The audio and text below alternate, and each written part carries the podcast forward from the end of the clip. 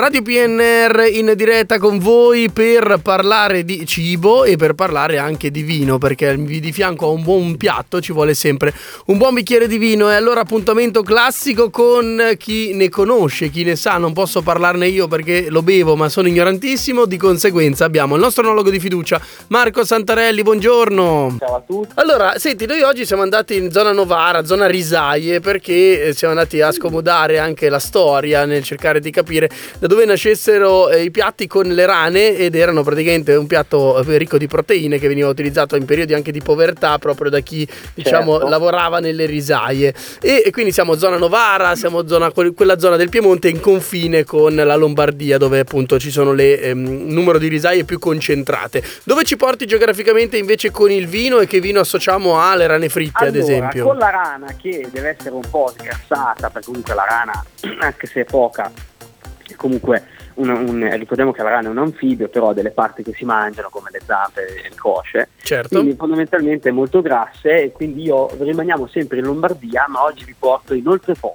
Ah, l'oltrepo. Eh ragazzi, oggi vi porto in Oltrepo perché in Oltrepo, oltre a fare delle ottime bollicine, che infatti l'Oltrepo eh, è rinomato per la produzione di, di spumanti di metodo classico, Mhm. eh, io vi porto in degustazione un vino che è a base di Pinot, Pinot bianco e quindi si, si- si- va da sé che si può abbinare tranquillamente quindi un vino bianco o Mhm. un Pinot sempre bianco ma ottenuto da Pinot nero e quindi una vinificazione in bianco di un'uva, di un'uva scura ecco, no? Ok. quindi sono diciamo i due vitigni principali che vengono prodotti in questa zona eh, da cui si ottengono appunto vini bianchi eh, con caratteristiche diverse e per abbinare sicuramente la, la rana è un, sicuramente un vino che fa il suo, ha il suo perché. Si- Certo. mh, come dire, mh, il vino non deve essere troppo mh, alcolico e quindi solitamente a questo piatto si abbinano dei vini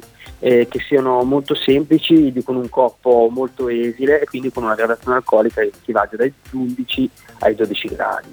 Questo, 12 gradi mezzo, questo ecco. perché è, è grasso il piatto e quindi vai a perché è compensare. grasso il piatto e quindi ci vuole un vino che, che sdrammatizzi, sdrammatizzi mi piace, che, che sgrassi un po' bene il, eh, il- la, la rana, quindi la, la corposità del, del- del piatto e se frizzante è meglio, mosso, leggermente mosso. Ok, ok, quindi Ottimo secondo me, oltre al pino bianco o pino rosso vinificato in bianco, sempre dalla zona del, dell'oltrepo pavese e quindi siamo nell'ottica di Pavia, Cigognola, Broni, Stradella, eh, Rivanazzano, diciamo su quei, quei- quei colli lì e mm, un ottimo Riesling, perché anche il Riesling, Riesling italico, che viene prodotto sempre nella zona, è un vitigno che dà un vino anche leggermente aromatico e che si sposa bene con una buona acidità.